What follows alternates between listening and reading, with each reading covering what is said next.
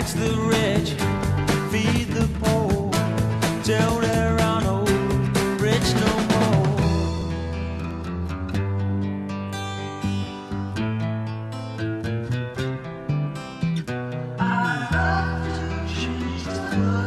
Yeah, there you go with the familiar lyrics. Alvin Lee talking about the changing world that we live in. He only prophesized that and looked at in his long term view there about 30 years or so ago.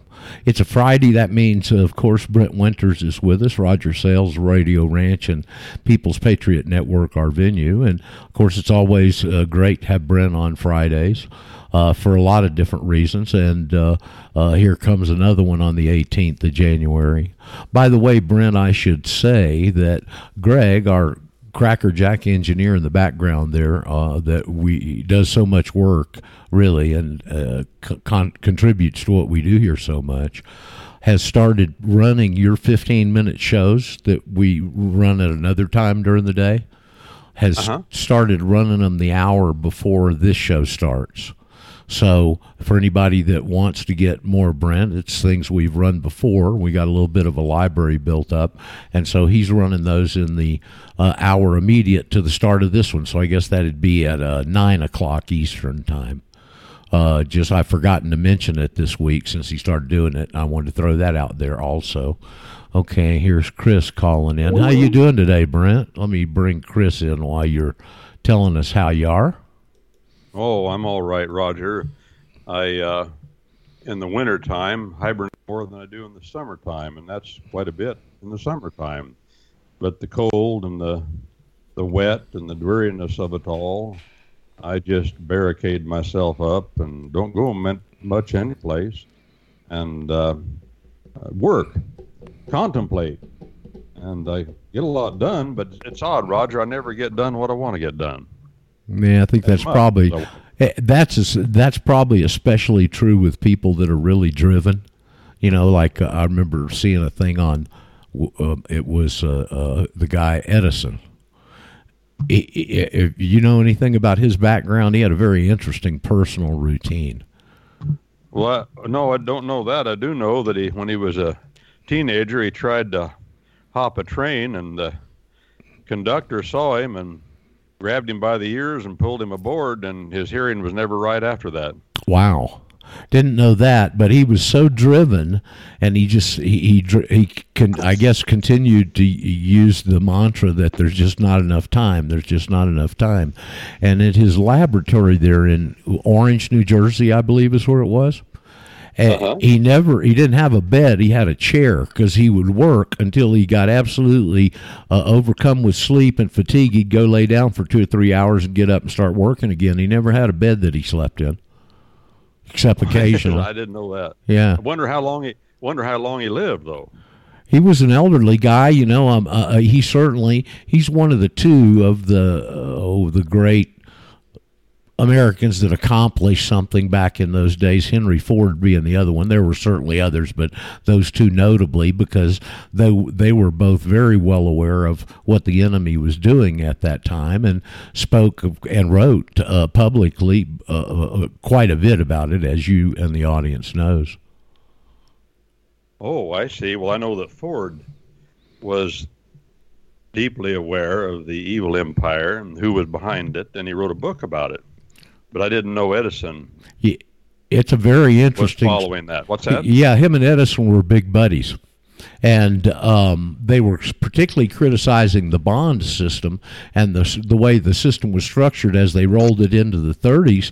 But they didn't know what we know. They don't. They didn't know they'd really changed it to where the people are property.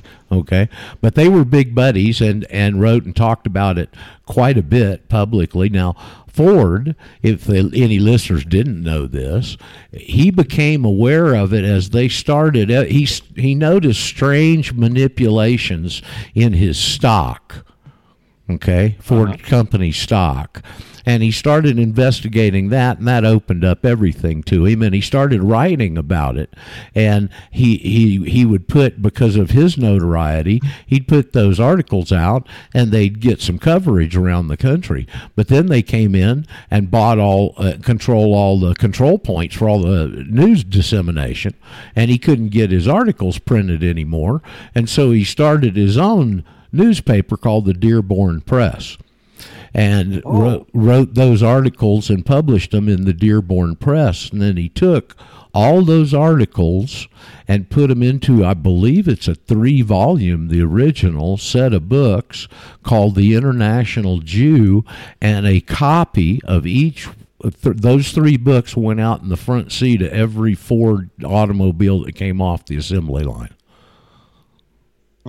no kidding. Well, the funny thing is, for all of his um, influence that he was able to wield with all of the money that he was able to make, it still didn't accomplish what he wanted it to accomplish.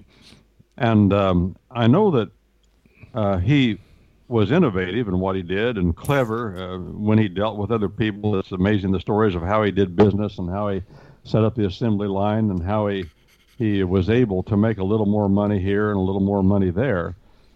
But then he, when he got enough money, of course, he said, I want to make sure that the American people, who are the ones that have made me wealthy, I want to make sure that I give back to them and give them a break. So he decided that he would cut the price of the Model T the Model A, one of the two, I don't remember which, to where he felt like, they'd done the studies, he'd felt like that um, 80% of the people could afford to get one if they wanted to. And um, uh, the shareholders of Ford Motor Company brought a lawsuit against him in Michigan. And uh, Ford Motor Company had been incorporated by that time. And so the shareholders brought a lawsuit against him and said, You can't do that. You can't cut prices on your goods when you can get more out of them. And they said, We invested in this company uh, not to give out charity, but to make money. And uh, you have to stop, you have to raise prices. And it went, I believe, if I remember right, it went to the Supreme Court of the state of Michigan. And the Supreme Court of the state of Michigan says, That's right, Mr. Mr. Henry Ford. You can't do this. You're cutting prices on these cars. You've got your money. These shareholders, they, they invested for the sole purpose of making money. They did not invest for any purpose of giving charity or economic breaks to people. They were entered i- into this arrangement uh, at arm's length for profit. And it was one of the foremost cases in America that uh, pointing out and substantiating what corporations can and can't do, uh, in the sense that uh, corporations, if they're for profit, that's the purpose of the corporation, and that's what the corporation is bound to do by law. And if the shareholders want to bring a strike suit against it, they can. I imagine that led up to you just really lit some fires underneath my memory. Uh, in the book, uh, uh, I quoted a few places that I found in uh, a, st- a book I still have with me after leaving the states for ten years. You know, uh, one of those kind of special books. It's uh, I mentioned it before on the air. It's called "The Collective Speeches of Congressman Louis T. McFadden."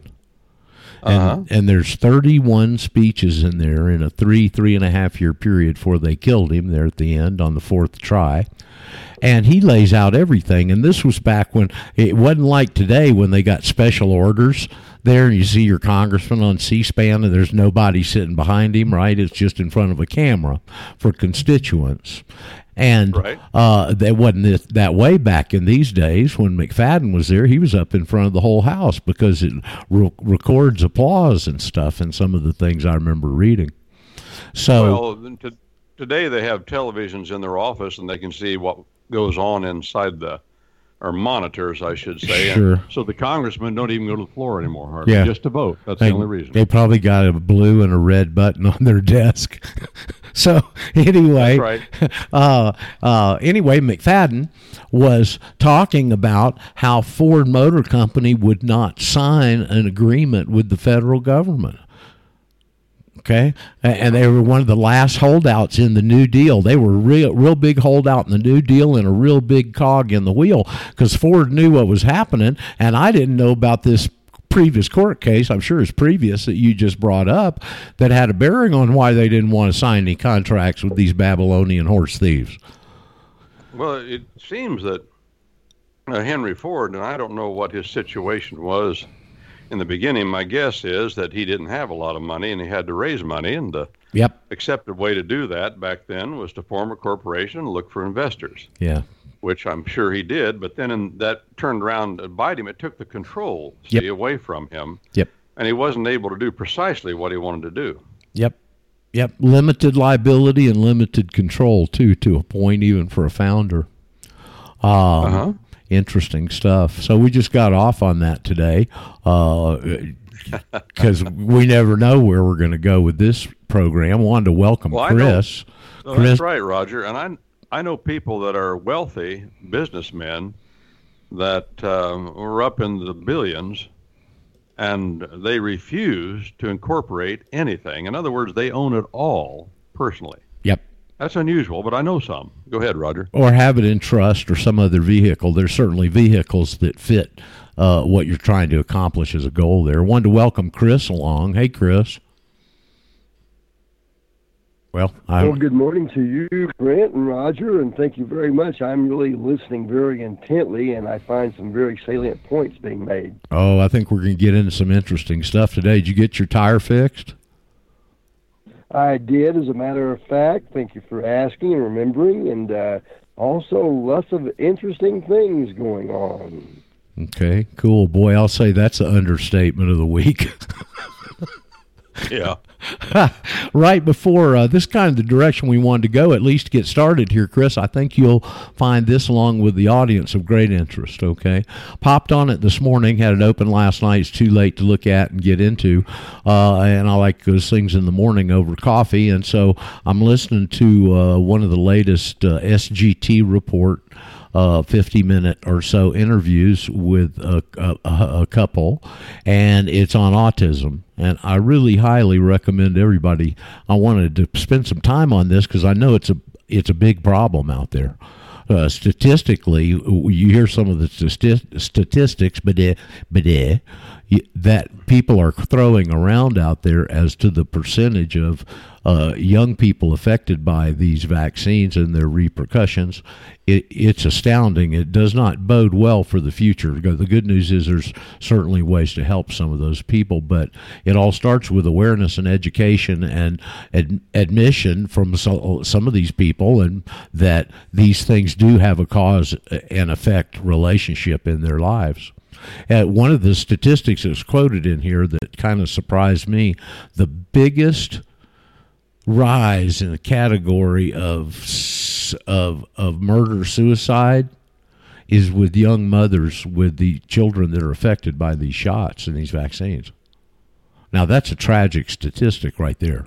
Okay. Oh, Roger, not too long ago, and this has happened to me in different ways more than once. I sat down uh, to eat a meal in a restaurant, and uh, if I'm alone, sometimes I'll just sit up at the bar area, you know, where I can watch the TV or something. And uh, uh, there was a lady there who had a, a young mother. She had a child, and she got to telling me that her child was autistic. And of course, when that kind of thing happens, a mother's instincts kick in and impel her to do all sorts of things. It's not a small matter to a mother. It's a, not a small matter to a father either, but even more so to a mother because there is that natural inclination that never dies, never dies, of a mother to rescue her child. It could go on for 40 years. I've watched it, things like that. Well, in this case, she said she had dove in and done the research as to what was the matter with her child, and she traced it clearly to the vaccinations that the child had received. And she said, uh, Of course, I've done more research since then, and it's not a matter of opinion. And I say that too. It's not a matter of opinion. Vaccinations cause autism. And the rise of autism, it was unheard of. Nobody knew what it was. No, it didn't exist until just very recently. And it didn't exist even when vaccinations first began, but um, vaccinations were dangerous when they began. Uh, given they began giving them to ch- school children in the 40s and 50s and the 60s. I remember those things, but now, of course, they're putting things in vaccinations like mercury, and they don't hide it. And I have to ask myself why. And What what um, purpose could mercury serve in a vaccination? Uh, mercury is poisonous to mankind. The fumes of it, if you heat it up, will kill you, if not drive you mad. Um, uh, Alice in Wonderland, Alice in Wonderland, uh, written by a, a mathematician um, in England, and he, one of the characters that he he creates there is the Mad Hatter. Well, people knew in those old days, back 100, 200 years ago, that people who made hats would go mad. And the reason they went mad was because of the chemicals they used to glue the hats together. And so everybody said that hatters, that's a man that makes a hat for a living. In those days, it was an individual craft. Uh, men did it individually, maybe have a few helpers. It wasn't done in a factory. But everybody said if you're a hatter, you're a madman. And they almost all of them would turn mad. They made lots of money. But it didn't really matter because they'd turn mad smelling the fumes of that mercury. And now they're putting it, of course, they started putting it in the fillings of teeth. And you have to ask yourself, why? oh, Mercury is not a metal Oh. that is uh, suited for your teeth in the sense that it's not hard enough to really hold up. And it's extremely, exceedingly, it is burgeoningly poisonous to mankind. look, Uh, but there it is, I right in got- the vaccination. I Go got ahead. a, I got a tidbit for you from a listener. Well, uh, very successful, retired, big time dentist, had big time clients in a, uh, a a large city. Okay, uh-huh. and uh, was raised a Catholic in in it was a Jesuit university he graduated from. He's always been around those people. Okay, and Uh-huh. we met a while back, and so we become friends. He's got kids, children, and one of them just graduated from the same school's dental school. And before they would allow him to have his degree, everybody in the class had to sign an oath that they would not say anything against mercury fillings or fluoride in the water. Is that right? Well, what in the world? I still don't get it. I mean, I realize how bad things are, and I realize there has always been a conspiracy. No, more than one conspiracy, many conspiracies, but there's been one large one. That's nothing new. Uh, and it's a conspiracy is not a theory, by the way. Conspiracy is a fact. It's an historic fact. Anyone who reads history knows that conspiracy is part of why. What is a conspiracy? A conspiracy, and it's uh, a crime at, at common law. It's the easiest crime, probably. You could uh, felony. You could probably try to prove.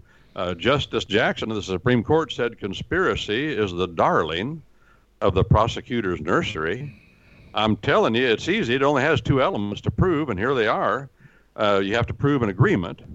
It doesn't have to. It could be a tacit agreement. It Doesn't even have to be a written agreement or a spoken agreement, but an agreement. Number two, you have to prove an agreement to commit a crime.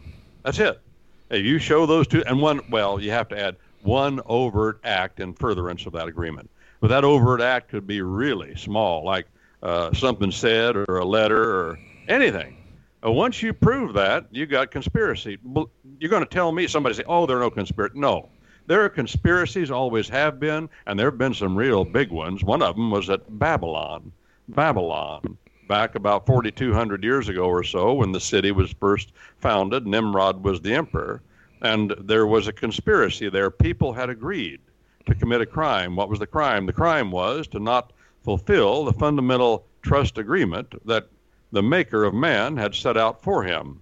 That's what it was. Uh, just don't scatter out across the land. Just stay right here in the city and clump up and do what the emperor tells you. Friends, neighbors, and kin, that's a crime. It's a crime to, to submit yourself to false imprisonment. And that's what happened there. That's why jails are wrong uh, fundamentally, too. But a conspiracy is everywhere, and there is a conspiracy clearly to put mercury in medical products that go into the bodies of men. And you have to ask yourself, Roger, why? Is it right. that they want to kill? They want to kill people? Is that it? No. Well, they do want to do that, but you know what I've found with these guys over my years of research, over my decades of uh-huh. researching them, is they never really do one thing that doesn't that just accomplishes one objective.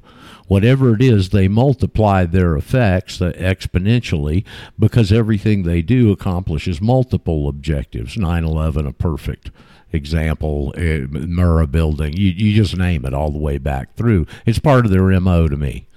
So Right. yes, they do want they want to cripple you and make you sick because then you depend more on the other things that the pharmaceuticals provide, and they of course compound with the other stuff you're taking to have other effects that even doctors don't know how some of those things compound with each other. But uh, back to this interview, there were some very startling things at the front of it. That's why I'm gonna. I'll put it at the end of today's show notes over on Castbox if I can get it uploaded in the right category. And uh, but it's over at sgtreports.com, I believe, is the website. And um, at the first, when they're interviewing this couple who are heavily involved in sponsoring this big deal up in Chicago, which I'll tell you and give you some dates on. And just so I, I don't know if any of our listeners have children that are affected with this. Uh, and I know they might know somebody that's got someone that's severely affected with this. Well, this looks like one of the first concrete things I've seen where people in that category can get some relief. And it's in Chicago, and it's March 22nd through the 26th, I believe. I'll get some more specifics. It's all promoted in the video, and uh, it's out by O'Hare Airport, real easily accessible. He, he, I know they said they got over 140 experts speaking and it's a place for for parents and, and children to find some answers and for people to network and get uh, more of a toehold in the movement against this. And th- this is part of the reason why. These people were talking about uh, something that is ordinarily a subject that's interesting to us here and that's the U.S. Court of Claims. Because the vaccine court was set up over under the umbrella of the U.S. Court of Claims. But evidently, from what he says in some of his remarks, he says it's an administrative court. There's no uh, depositions and no subpoena power. You may know something about this, Brent, but anyway, let me finish, Chris. Uh, we'll discuss it. All right. So there was a case, a class action there, and the way it's set up, by the way, the pharmaceuticals don't have to defend themselves. The federal government uh, uh, prosecutors or a, uh, defense team defends them. And if there's any awards, it doesn't come from the pharmaceuticals; it comes from the taxpayers' budget. okay, just rigged a little bit there on the front end. All right, and there was a class action lawsuit there, thousands of cases, and these people had know somebody whose child was in one of those cases, and the quote unquote government expert is a doctor named Zimmerman. And they actually quote towards the end of the video and show you out of his affidavit. And he's uh, he was in his he was elderly back then. And this was 20, uh, 20 years ago or, or 2207 or so 15 close to whatever years ago and s he told the government defense team that pulled them aside and said under some circumstances our research has shown adverse relationships in autism in, in certain percentage and they fired him and got up there and lied to the court in this class action suit about it. And they got him cold on this. Uh huh. Well, you know, the lesson in all this is, my conclusion, for what it's worth, you don't enter enter into contracts with the government. You just don't do that because you have no recourse. Period. The Court of Claims was established a long time ago. We're talking uh, before. Well, it was established uh, so that veterans of the Mexican American War uh, back in the 1850s, so they could bring their claims against the United States. But when it was established, um, well, later, not long later, Lincoln said, "Well, I want this court to have final say, uh, no right of appeal from it." Well, Congress then gave right of appeal. Then uh, the Supreme Court of the United States, when people tried to appeal, said we don't have any jurisdiction. Bottom line, it's always the same uh, song and dance. You sue the federal government, uh, it's, it's worse than we shouldn't even say good luck. There is no luck. You're not going to collect. And by the way, the Court of Claims from that time, way back then, in the 1850s, uh, the um, the the Treasury Department, which is the taxpayer, um, paid the costs, as you said, Roger. So this is just silly. It's hokey. It's foolishness. It's window dressing. It's dumb. Don't participate in it. Uh, the way to avoid participating in it is just don't deal with these people because, as the red man always said, and rightly so, um, white man speaketh with forked tongue. Well, when they said that, they were talking to the department about the Department of Indian Affairs. A government is always, it's big enough, and especially now, big enough to always somebody in government can point to somebody else and say, hey, it's not me. I'm not the bad guy. It's those guys over there.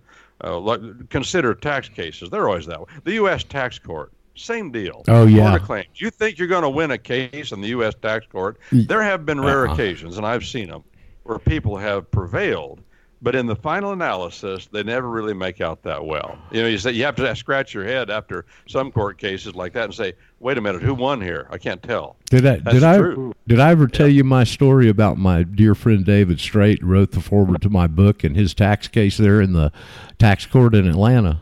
Have I ever told you that story? You, I don't think I don't think you did, Roger. Well, Go it's ahead. a it's a pretty interesting story. Chris, did you have something to add before I embark on this? Well, I could talk about Eustace Mullins' book, Murder by Injection. Sure. Well, we're gonna we're gonna get back to that for the.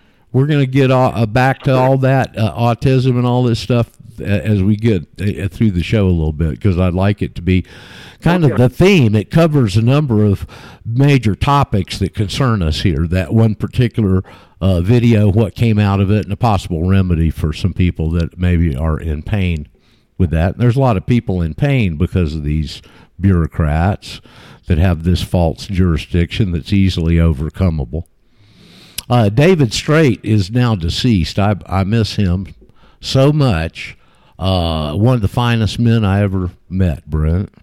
Uh, an audience, a self made multimillionaire uh, put his money where his mouth was, real solid, good principles, and very uh, smart and uh, just an all around good guy. We became real good friends over our Patriot years.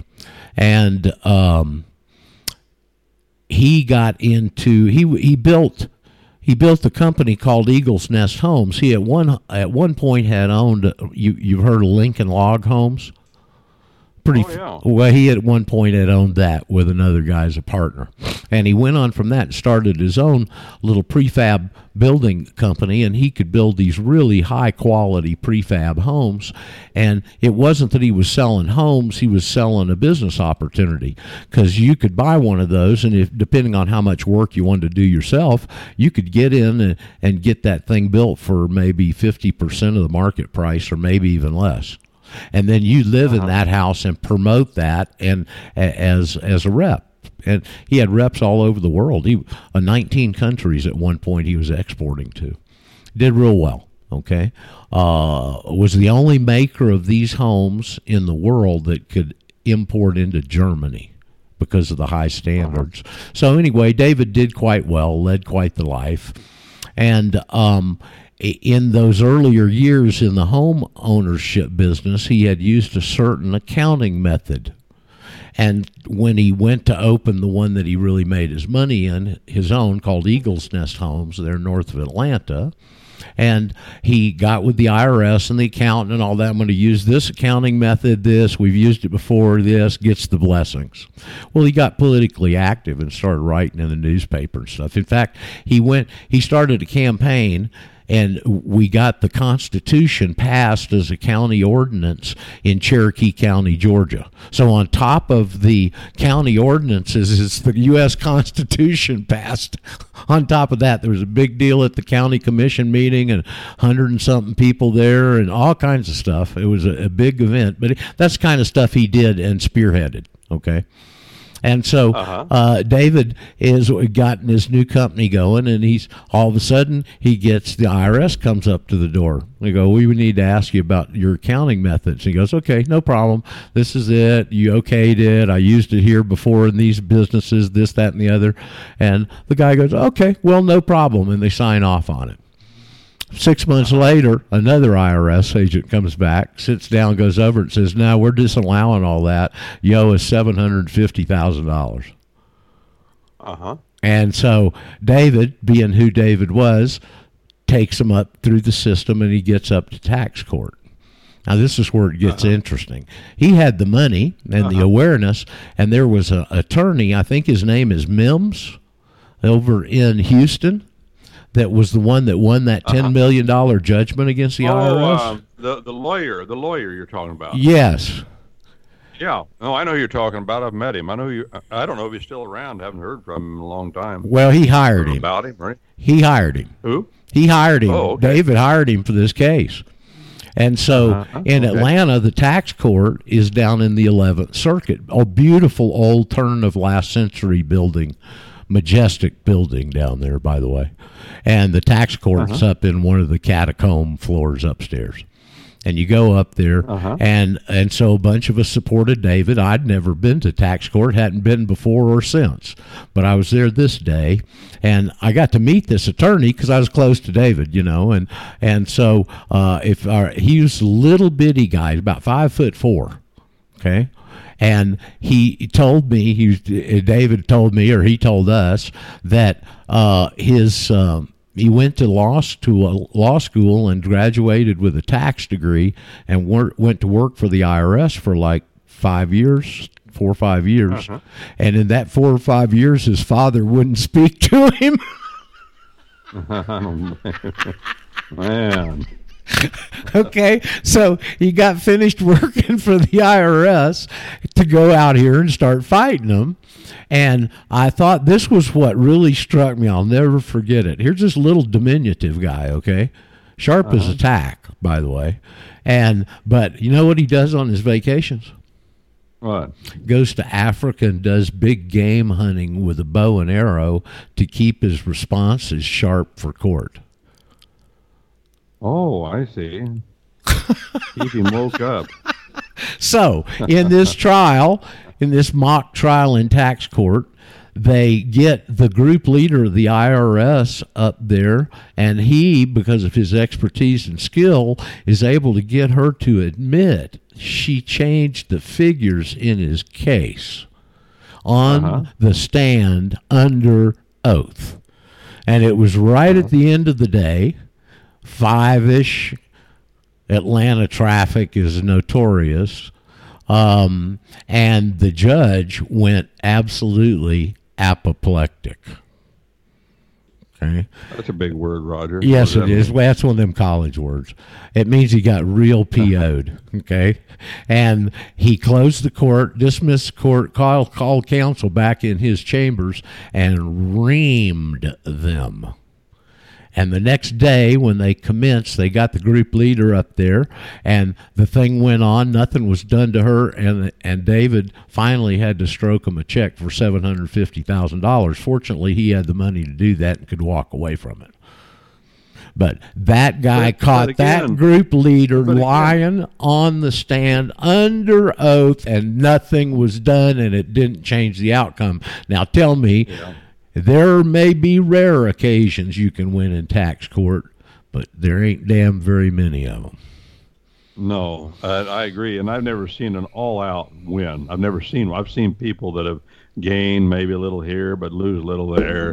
but I've never seen a person go in and say, "Look, the IRS is wrong." No, I'm not saying there isn't, and I'm sure people that practice in that area all the time, maybe they've seen one. But by and large, you're just beating your head against the wall.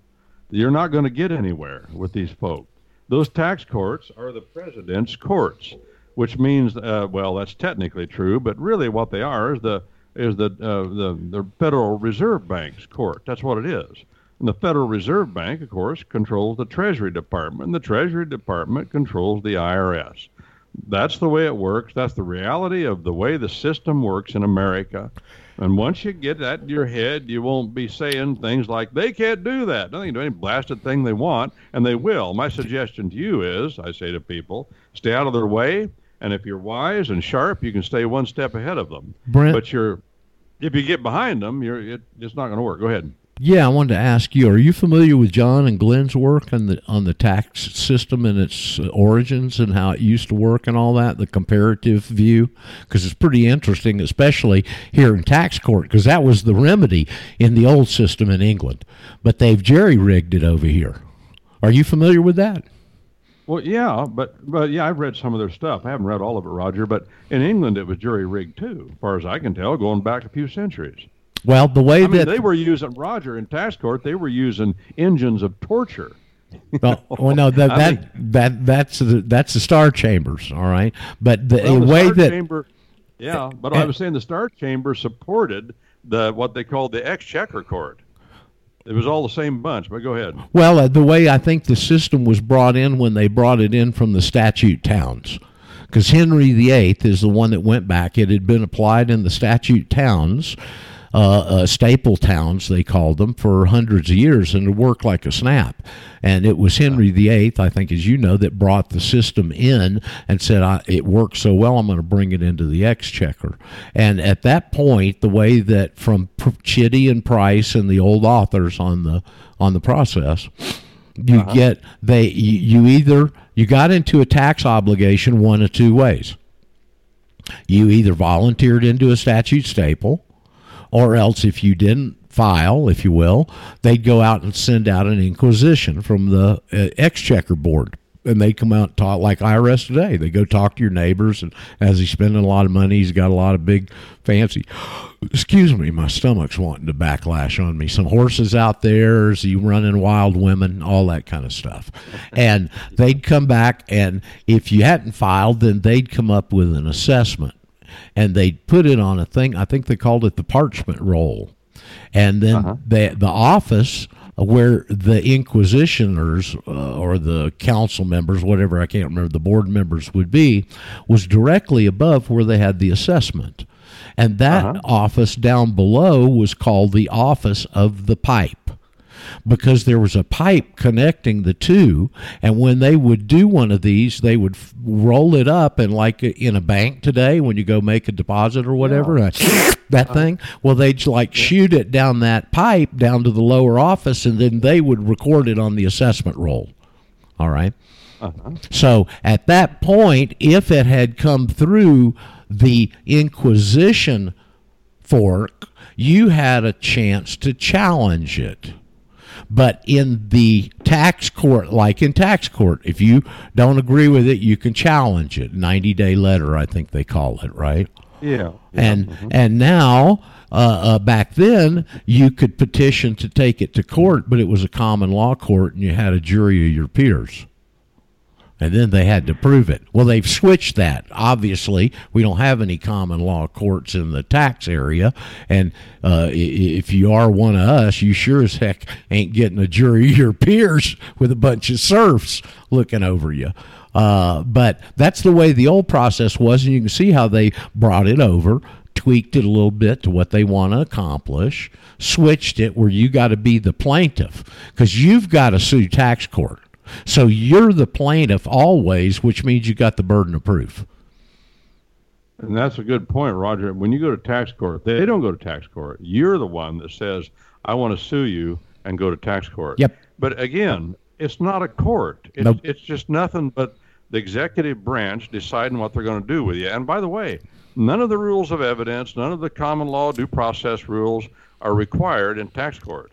Uh, they try to follow them if they can.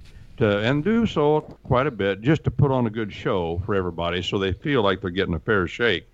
But they don't have to. And when push comes to shove and they don't know what else to do, they just do whatever they want. It's like any administrative court. It is an administrative court. That means that it is a court under the executive branch of government. And um, they have no real judicial power. The Constitution of the United States says all judicial power is in the uh, judicial branch. All executive power is in the executive branch, and all legislative power is in the legislative branch. And to confuse those, is a gross violation of the way we do things in America. It's a it's a violation of our common law tradition of government. It's a violation of the law of the land. That is the Constitution of the United States. And tax court is a clear violation. All administrative courts are. Administrative courts were not accepted in America before Roosevelt. Well- the New Deal is the one that pushed all that all that through, and it has destroyed us as a people. Well, the nice thing and is, no liberty. No, go ahead, Roger. if you're not a citizen of the United States or a resident of the Fourteenth Amendment, you don't have to be there. There's a choice. I mean, we can no, we can talk about all the minutia of statutes and laws and regulations and go into court and argue them. It's meaningless in many cases. Uh, if you can't just argue flat the Constitution of the United States and what the fundamental right is that's being violated by this overburden of 75,000 feet of regulations, Yep. if you can't cut through all that, the matted mess of it, and just say no. You know, Karl Llewellyn, uh, he was a legal philosopher back in the 40s. He's American, and he wrote a lot of books about our tradition, our system, and he he uh, even uh, during the New Deal he he said, "Oh, okay, okay, well, yeah, I see that this is a good idea. Okay, I'll go along." And he went along, like a lot of lawyers did. It puzzles me. I mean, people who had never even hardly been to school knew better than that stupidity. But that's what happens when you get too big for your intellectual britches. So they went along with it. Well, Karl Llewellyn later on in the 1940s, after he had seen what the New Deal did, which was nothing but pure uh, executive power from the president. He said this. He said, I've changed my views. The administrative process, the bureaucratic state, leads us into wilds, wilds of administrative law, where we get hopelessly lost in our search for justice. Yep. We want justice. We want a fair shake. We want due Well. court. And administrative courts control the governments of America. No question. Well, you just, federal. i- i- it's your way of presenting this is so easy to grasp, and that's the laws of the city versus the laws of the land. I, I mean, it comes anybody can get their arms around that. Okay, Yeah. Uh-huh. So- and administrative uh, administrative law is one of about four forms that we can clearly identify of the law of the city. It's all the same stuff. It's a martial military law where you don't have any due process. That's all it is. It's not a true court. You know, you could take the Bill of Rights, for example, Roger, of the con- that are listed in the uh, Bill of Rights of the Constitution of the United States. Those are utterly meaningless without the rest of the Constitution because the rest of the Constitution uh, gives us not what we should do, but how we should do it. And if we don't have due process, the Bill of Rights is a dead letter. And due process, interestingly, of course, some of the Bill of Rights is a guarantee of due process, just so we can have the other things in the Bill of Rights that are important. You know, the right to keep and bear arms. Without um, the right to remain silent, the right to trial by jury, for instance, the presumption of innocence, which has found, which the court, uh, Supreme Court, has found to be an inherent right in our Constitution, not listed explicitly, the presumption of innocence. All of those things uh, are how things are to be done. And uh, with administrative courts, due process is just window dressing as long as we can use it and uh, get still get what we want. it's an illu- it's it's an illusion of due process. Yeah. Just like Oh, your yeah. your citizenship, your birthright citizenship is an illusion of American citizenship. All, and really the better word for all this is not even because the illusion when it, it works. It gets it across Uh-huh. to people. But the better word for it is simulation. It's a simulation of freedom. It's a simulation of due process. And it's been rigged behind the scenes. And it's a certificate of title to your car. Uh, you know, all of these things are nothing but simulations, and they give them the illusion veneer that they've been Well, able to pull off, man. Uh, they it's More ac- amazing. Yeah, Brent, like, and I'll turn it. It's amazing that they've pulled this off to the extent and degree that they have. But, buddy, they've done it. Okay, now uh, uh, They've turn done it, yeah, and it and it never stops at every point. And the word I I see that the word illusion may not be just accurate, but it's a powerful word, and our common law uses that word to describe what you're talking about. We talk about, for example, illusory promises, illu- illusory contracts. You think they're a contract when you first glance at them, but they aren't. Take, for example, Roger, and I remember reading this back 35 years ago. The Bill of Rights of the USSR, the communist state of Russia, back a long time ago. The Bill of Rights of the communist state of Russia makes our Bill of Rights look anemic. It's that explicit, that comprehensive. It's a beautiful Bill of Rights. Trouble is, it is utterly meaningless because due process is never available in the law of the city country. And Russia, just like China and just like Japan, just like all of South America, they're all under the same Germany, they're all under the same code. Italy, the same code fundamentally the Code of Justinian in its various forms. And uh, the Russian Constitution with its Bill of Rights, oh, that was beautiful. People read, oh, my goodness, who could disagree with this? But none of those things were ever enjoyed for this reason. There was no due process, and the rest of the Constitution did not describe due process. Our Constitution of the United States is a brief of common law government. It is process. It is process oriented. Not of what the Congress is supposed to do, but how in the world do you become a congressman? What are the requirements? What is the process of a bill being passed through Congress? Uh, what is the relationship between the three branches of government? Uh, that's all a matter of the way things are to be done. And without the way things are to be done, uh, being in place, as is our Constitution of the United States, the Bill of Rights is absolutely dead, as it was in Russia, and they had a better one than us by far to stress that point. And this is true. People often ask, well, if other countries had our Constitution, it'd be just as good. And the answer is no, it wouldn't. It wouldn't be just as good. Our Constitution is the result of centuries, centuries of a culture that is almost, you can't say it's genetic, but it's part of who we are in a way it isn't in any place else in the world, except, of course, the English speaking world, Australia, New Zealand, Canada, England, and the per- protectorates they've had. It has become so ingrained in us as a people that, and we don't even realize there's that much of a difference, but we just, we're appalled. We'd say, well, of course we're entitled to right to trial by jury. Well, they don't say that in the rest of the world because they simply aren't and never have been. Our Constitution, Mexico took our Constitution, Roger, and they uh, took the phrases out of it, of course, in Spanish. They took the phrases out of it, uh, uh, of our Constitution, and just put them in their own, and they called it the Mexican Constitution of 1824. And using the Mexican Constitution of 1824, which was substantially like ours, they persuaded 20,000 American Anglos into Texas because they needed to populate the place and they couldn't get the Mexicans to go up there. Why? Well, the Mexicans didn't have that in their blood to do. That's why. They didn't have it in their blood for whatever reason. I, I should say in their blood. It was not their blood, it, it was a matter of religion. It was a matter of religion, and the religion controlled their government, and they couldn't get them to do it. So the Americans went down there in droves based upon the promise of the Mexican government that they would adhere to the Constitution of 1824 of Mexico and they had it in place. It was the law. They never used it. Never, ever used it.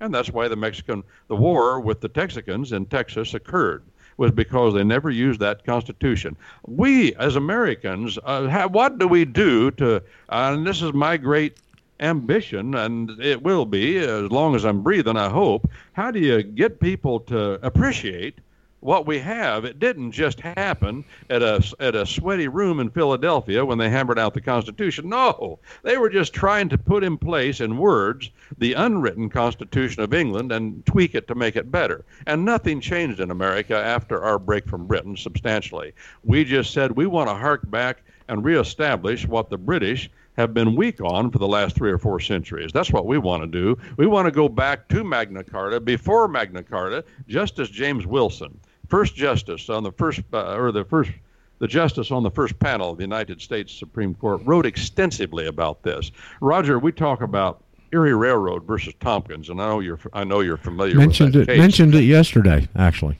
Yeah, 19, 1938 uh, began in 1934 in a little town in um, uh, in in New York. A fellow by the name of um, of uh, Tompkins, a young fellow, 27 years old, walking home down a path by a railroad, walking home from his mother-in-law's. He'd uh, hitched a ride with some people that stayed there on a Saturday night. Uh, chances are he'd probably been drinking, uh, but that was never brought out in the trial. But certainly he had been probably drinking. Prob- who knows what happened? We only have his testimony, and he says he was walking. The train started coming. He saw the lights. He was walking down that side path right by the railroad track back to his house. His friends had let him out at the railroad crossing. He'd walked that path a lot of times. Here come the train. He didn't worry about it. He'd had that happen a lot of times, and Uh, he said the lights of the train then came by, and the thing was blowing its whistle, headed for the crossing. And uh, all of a sudden, he's walking and he sees something uh, hoist up, rear up in front of him. He instinctively says, Put his arms up. And when he put his arms up, he was struck. And the next thing he remembers, he woke up in a hospital and his arm was gone. Well, what happened was there was a man there. Um, uh, about one o'clock, one one thirty in the morning, uh, he, him and his wife in bed, they heard screaming in the street out in front of their house. Little tiny town of about 2,400 people, and the Erie Railroad went right through the middle of it. Very small town. Heard people screaming. He gets up, puts on his breeches and his shirt, and his wife said, "Where you going?" I'm going out to see what's going on. She said, "Don't go out there. Them guys out there are crazy." Well, that's normally what a wife would say. He said, No, I've got to see what's going on. He went down the front door and bang, bang, bang on his door before he could get there. A neighbor came and said there's been an accident. And he ran outside and he found uh, Harry, I believe his name was Harry James Tompkins, crumpled up beside the railroad track, unconscious, and his arm was laying between the rails and he was on the outside of the rail.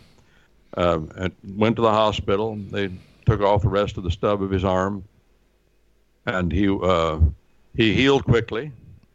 He came home, and but he was unable to work. He had been a union member and had been a molder in a in a steel works. He had uh, started there at age 14, dropped out of high school, and had become pretty skilled, and he was very proud of it. But he could no longer work. We got to talking to this fella who was of Eastern European descent, who was very wealthy, who had a bunch of shirt factories up and down the East Coast. He wanted he was from New York City he wanted to avoid New York City because um, that's where the union trouble was. So he established these shirt manufacturing little places, sweatshops, some people would call them, up and down the coast. And he had a son. He was pretty well off, and he had a son that uh, he had sent to the University of Pennsylvania, Penn or Penn State rather. And uh, boy had dropped out and decided he wanted to be a lawyer. Came back to New York City and uh, worked for law offices. and Went to New York University Law School uh, night classes until he got his law degree, and then he opened up a opened up a law office right down in the middle of New York City. I believe it was on Wall Street. Uh, the, right after right after the October of 1929, an infamous date to Americans. Well, there wasn't any money, and he waited five years before a client walked into his office. And it happened to be um, the man, Harry Tompkins, who had been talking to his father, who was the wealthy shirt manufacturer, who referred him to this lawyer who had never tried a case and never had a client for five years. So this fella took the case up, and he had a partner that he was renting a space in, in a bigger firm's um, building or office. They did some serious research, and they said, "Well, Erie Railroad is a is a is a New York corporation, and Harry James Tompkins is a citizen of Pennsylvania. So you've got two litigants here from two different states. Which court do you go in? Do you go into the state court of Pennsylvania, the state court of New York, or do you go into the federal court of Pennsylvania or the federal court of New York? Well, they thought and thought and thought, and they said, well, we've got, as a lawyer ought to recognize, we've got diversity jurisdiction under the Constitution of the United States in federal court. Let's go to federal court. But then that gave them two options. Which federal court? The federal court where Harry James Tompkins had his accident, which is where the accident occurred, and that the jurisdiction would lie there. Or should we go to the court where the corporation, uh, Erie Railroad, has its headquarters, offices, and and where it's incorporated and is a citizen, as it were, the corporation is a citizen of the state of New York. Well, they said we better go to New York. Of course, the reason they went to New York was they weren't licensed to practice in Pennsylvania federal courts. They were from New York. So that's where the, the case went. It went to New York and it went to the federal court. And I think it might have been, but I don't remember, the Southern District down there, the famous kind of court in New York. And um, tried the case. And uh, here's here was the question in the case, Roger. This case is misunderstood, been in my observation, in my humble opinion, by everybody I've ever read who's ever said the case. I think it's a simple case. The only people that didn't mis- wouldn't have misunderstood it were um, uh, Joseph Story, who had been long since dead, and he was the author of Swift versus Tyson, which had overturned, and um, maybe uh, Justice James Wilson of the U.S. Supreme Court that, that was on the court before Story. I'd mentioned him a while ago. What this case was this? Well, it was, it was tried, and uh, uh, then it was appealed up to the uh, the federal circuit, and then it was eventually appealed to the Supreme Court of the United States, and the Supreme Court of the United States overturned that fa- ca- case from the 18 about uh, back in the 1840s, I believe it was, Swift versus Tyson. Swift versus Tyson. Swift versus Tyson said this. I think it was authored by Justice Story. It said that um, when there's a diversity jurisdiction case, that's where two people, citizens of two different states, that's diversity jurisdiction. Our Constitution of the United States says that federal courts have jurisdiction, if people want it, between citizens of two different states. And the reason is, of course, they they don't know which state court to go in, and if you go into one state court, you're not going to get a fair shake because you go into the state court of one party, uh, that state court's going to be biased toward that party, especially if it's a, a corporation, for example, like a railroad. So um, Swift versus Tyson said in such a case that the federal courts are to use what is called uh, what is called general common law, and uh, the people that the, the, the, lawyer for Harry James Tompkins that lost his arm, uh, lawyers would call that an arm off case. They have a leg off case, an arm off case. It was a big case, but the lawyers, they they noticed that they had diversity jurisdiction, but what they didn't know was what law to apply. If they applied the Pennsylvania law, the Pennsylvania law says that um, railroads are not liable for accidents on their own property, namely the railroad right of way. They're not liable for that. Um, and uh, the only way they could be liable if it, is if they intentionally tried to injure or kill somebody. In other words, if you're walking down a path in Pennsylvania at that time by a railroad on their property, um, they didn't owe any real duty of care to you at all. And if an accident occurred that wasn't intentional, it's your problem, not theirs. But every other state in the United States took a different position. Every other state in the United States said that if you're walking along a railroad track and something happens to you uh, through negligence, then the railroad is liable. And in this case, uh, Harry Tompkins testified that there was something, a door on a railroad car swung open and hit him. That's what he said, knocked him under the, the car, and his arm was cut off by the wheels. Well, in every other state, that's what they said, except Pennsylvania. So um, the one side, Harry James Tompkins, uh, they didn't want to go to court in Pennsylvania. I forgot to mention this because if they'd went there, they would have lost yep. easy. So they went, yeah. So they, they they went to New York court and they argued and they said uh, general law should apply. That's Swift versus Tyson uh, from the 1840s. Well, then they went to read the Judiciary Act of 1789, which was in force, and it said that in cases of diversity of jurisdiction, uh, the I don't remember the exact word, but it says that the general law shall apply, or the, yeah, the cases of the states shall apply where they shall apply, in cases in which they apply. Cases shall apply in cases where they should apply. And of course, the question was there, what in the world does that mean? And frankly, it doesn't mean anything. So you have to find uh, where a court has said what this Judiciary Act of 1789 means. And what Swift versus Tyson essentially said was this, uh, and this is what uh, the interpretation was you take all the, the, positions of all the state courts and you say which uh, position which, uh, prevails. Uh, most of the states believe this, so that's the law that should be applied in federal court. Well, that's what Erie overruled. Erie said that the court of the state, for example, where the accident occurred, which is the old common law rule when there's a conflict of laws and conflict of jurisdictions, the law of the state where the accident uh, occurred uh, should should apply. But Swift versus Tyson also said this.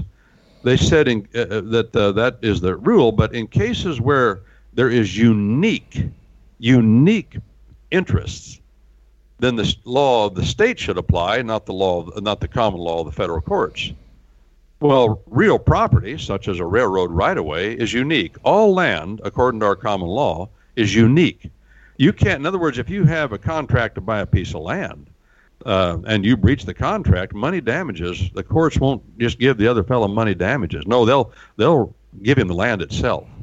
Uh, some works of art are unique like that. Yeah, money damages don't suffice at common law. If they're classed as unique, you get the thing itself if there's a breach of contract. Well, a right of way of a railroad is unique, so it has to do with land. So the Supreme Court of the United States uh, ruled, an opinion written by Justice, uh, um, well, I'm trying to think. I lost it. No, not not Cardozo. Yeah, Cardozo. No, no, not Cardozo. Brandeis wrote the justice. Mm. There were two Jewish justices on the court at that time, the first two, as far as I know. And Brandeis wrote the. Uh, uh, Cardozo didn't participate in the oral arguments because he was sick of the Ill- illness that would kill him within a couple of months, and he died shortly after that. Cardozo wasn't on the Supreme Court very long. His fame occurred on the New York Court of, of, uh, of Appeals. Uh, that's where he uh, wrote all of his memorable opinions that have uh, have become so influential. But uh, Cardozo or um, um, Brandeis wrote the opinion. Uh, Justice Charles Evan Hughes was the chief ju- justice of the Supreme Court at that time, and he was the son of Welsh immigrants, and he was all for overturning Tyson. Matter of fact, the whole court wanted to overturn Tyson. And what the overturning of, of Tyson, Swift versus Tyson, did, and this is what I, I, I don't hear people saying. It said the the laws, the common law of the state, prevails, not the. It was a restriction of federal power. That's what Erie versus Tompkins was. It didn't do away with common law. The common law still prevails in all of our courts. It it was a matter of which law do you use, and they said and here. But here was the, I suppose the ugly thing about it what they were saying was essentially, you know, people interpret it this way. They didn't say this. They they were going with the idea that there is no brooding omnipresence of law, that everybody is responsible to know. That's the way people have interpreted it. I don't think they said that. That there was nothing that said they they might have said we'd we'd done away with the common law in the federal courts, but that's a misnomer. That wasn't done. That was just a stupid. That's stupid to even think that's possible in the way they said it's possible. Is the common law done away the with in the federal courts? Well, as a matter of practicality, in many cases, yes. But as a matter of law, no, never. We still have trial by jury. We still have the Fourth Amendment. We still have the First Amendment, the, the Second, the Third. The Second Amendment, the federal courts rule. Do you have a personal right to bear a weapon? That was just in 2008 or 9. So the common law, and those are all common law rights, is still in the federal courts. Erie versus Tompkins stood for the proposition that uh, the the federal courts are not to apply whatever they believe is to be the law, uh, just loosely. Whatever the judge believes is to be the law, but they are to apply the law of, of the state that has the right to have its law applied in that case. The accident occurred in Pennsylvania, therefore the the uh, the, uh, the Erie Railroad was in Pennsylvania, operating, doing business. Therefore, the law of Pennsylvania must apply, and the law of Pennsylvania says that um, uh, the railroad didn't owe him any duty of care, and therefore he couldn't recover. That's the that was a sad result, but that's that's what the uh, Erie Tompkins stood for. It was a restriction of federal judicial power. Back to you, Roger. It's interesting that uh, duty of care aspect. Boy, that's a mouthful. Um, I can, and I think we've touched on this before, and I can remember what John said in, in his seminars about this, and he didn't go to anywhere near the depth that you did. Okay. Uh, just a guy got walking along the railroad side of the track, got hit with a board or something that was sticking out of one of the cars. And what the thumbnail that he gave us was exactly what you touched on a minute ago, which seems to be kind of accurate in a sense, is that there is no more federal common law. But what you're saying is it just can't be applied a federal common law in the courts because wherever the accident happened is the jurisdictional nexus and the state law applies to that. Now, I, I also thought it was very interesting that you said that Pennsylvania's state law on this duty of care was different from every other one of the states at the time. Right. That's Right. particularly interesting to me because it seems like that there should be a duty of care there for things like that. Yeah, for the privileges that railroads had at that time, and that's why every other state took a different. The courts took a different position. But it's important to recognize also with Erie versus Tompkins, that case only applies in diversity jurisdiction Right. cases, which Yeah. at that time were weren't that big a deal, and still aren't. But there isn't that many. There are some, but it's not the biggest deal. But it's restricted to that alone. Diversity jurisdiction, which uh, occurs when a citizen from one state sues a citizen from another state. Uh, they have the option, according to the Constitution of the United States, and to go, they can go into a federal court to do that. That way, the idea is that the forum, uh, the the court, will be more fair, less biased for one state or another because it's a different sovereignty. It's the federal courts deciding between citizens of two states. Go ahead. I got to get Doug hooked in here. He wants to join us, and I kind of got to do things back asswards these days with Skype. So he'll join us in a second here.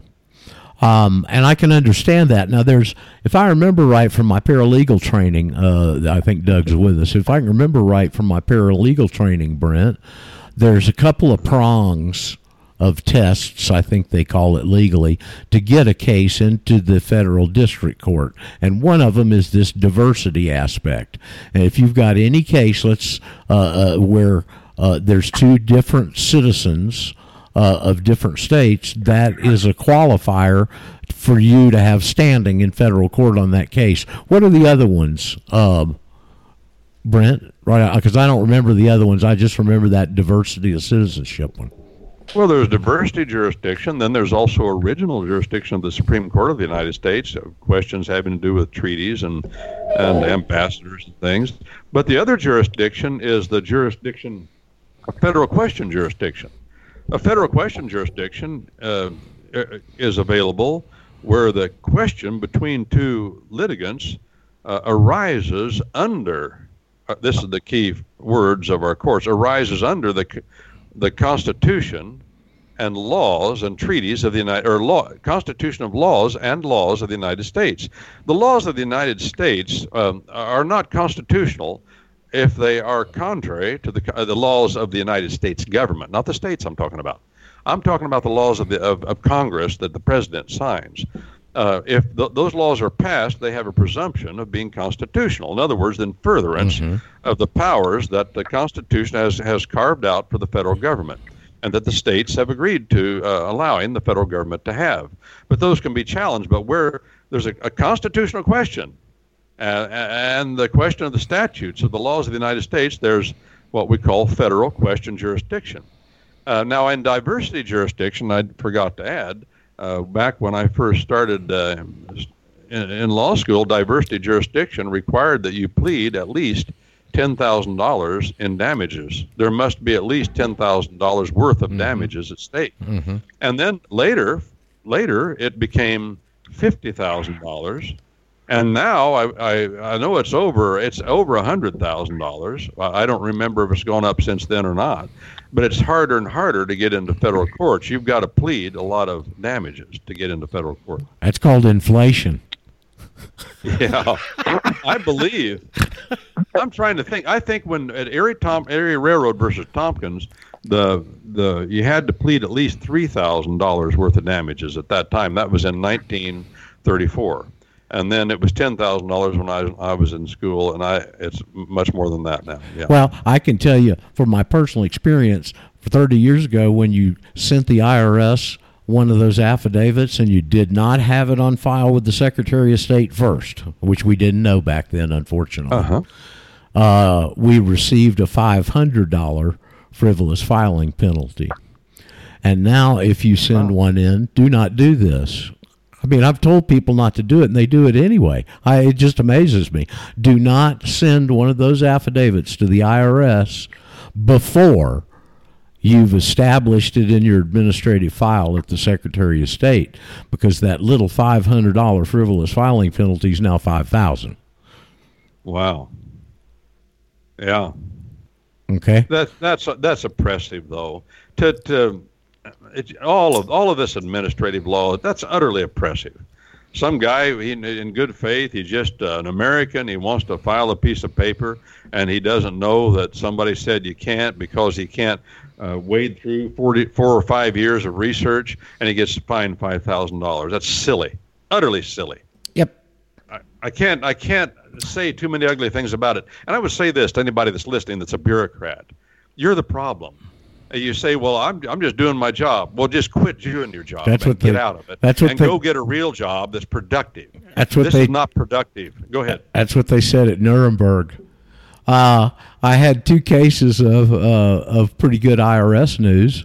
I don't know if I can find the stories. I got so many tabs open here right off the bat. But one of them is uh, the IRS has admitted that it gives. I sent you these articles, uh, Brent, right for the show today.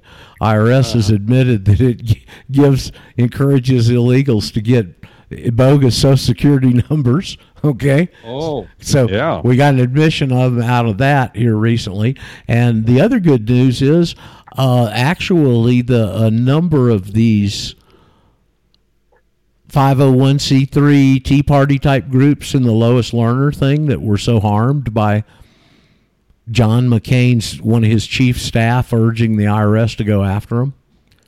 Uh, they're all receiving uh, awards from that uh, from the government, thousands of dollars. There's about fifty or fifty or more of them. So Boy. there is some remedy there somewhere. Brent, I sent you something. You and Patrick the other night. Uh-huh. I forwarded something uh, Daryl had sent us a while back. He sent me Uh-huh. a couple of days ago on a, a section here on all of this standing stuff uh, between state citizens and these federal courts.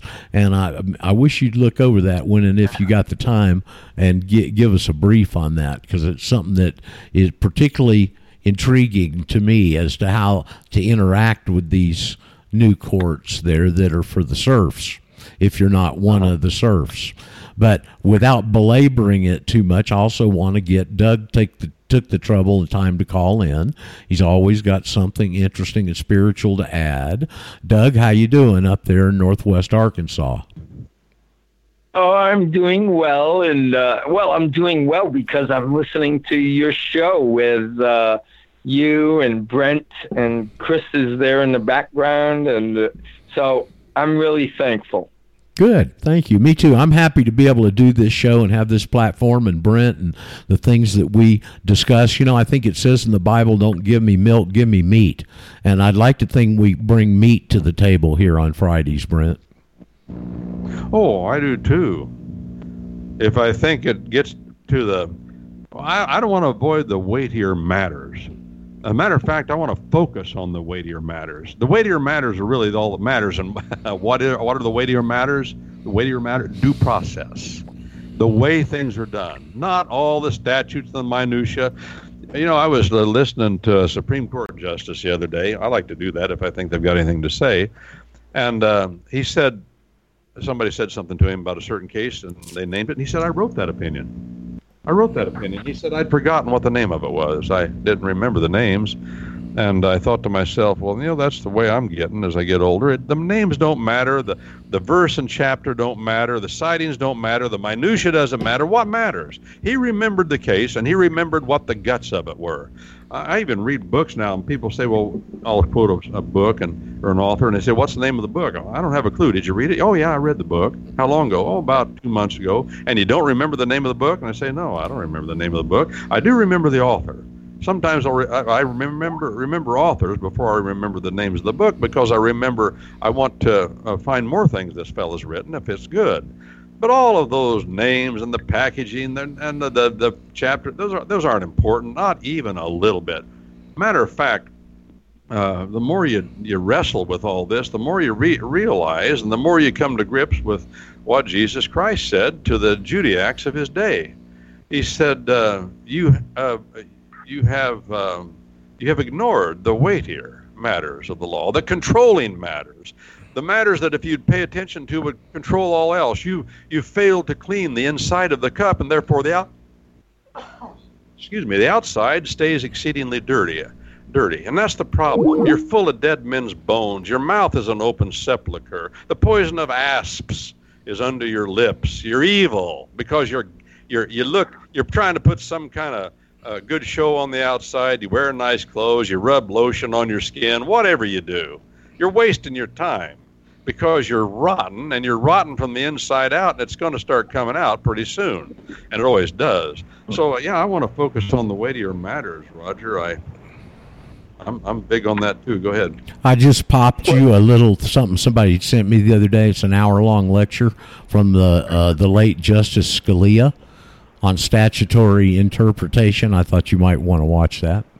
Well roger i'm looking at your uh, your messages and i'm not seeing that I, I popped over here to look real quick Well- so They they're down there at the bottom in the uh, um, in the IM tray. Uh, oh i got it i was looking i was looking at your Yeah. uh, yeah no, you got to get it from the network. We're over on that profile. Patrick Patrick's joined us. I know he's probably got something to say, but Doug didn't even get ten words out, which is pretty unusual. Uh, so uh, let me defer to him first. Douglas, I know you come always with something to add. Well, thank you for that. I, I appreciate your appreciation. Uh, yeah, I think it's uh, appropriate that um, Brent brought up weightier matters because I do have a couple of things on my mind. There's a saying a pound is a pound all the world round. Okay? It, and that's true. If we had the same um, standards, measurements, etc. And the thing, uh, what I'm referring to here is uh, the Creator's, our Heavenly Father's just weight and measures. He demands just weight and measures, whatever subject it applies to. And uh, so, uh, you guys were talking about jurisdiction and and this guy getting uh, getting his arm cut off, and I immediately thought, oh, okay, so the guy's arm is in between the rails, which is the jurisdiction of the railroad. But if his body was not far enough away, then he was he wasn't under that jurisdiction. If you, uh, get can, my yeah, meaning you can there. you can shoot that guy, Doug, but you better back, drag him back into the house. yeah, exactly. Yeah, and so um, the you know the jurisdiction thing is uh, is interesting, but what I started with, you know, a pound is a pound the world around. If we, if the world, if all the court systems, if all the rights, because you see, yeah, we here have the Bill of Rights, but I personally believe that th- those rights apply to everyone everywhere because our Father has a just weight and measure system. Um, so um, even if they, if their uh, quote government didn't give them that, the Father gives uh, His creation that. Okay, so so it's there anyway. Okay, like the right to defend yourself.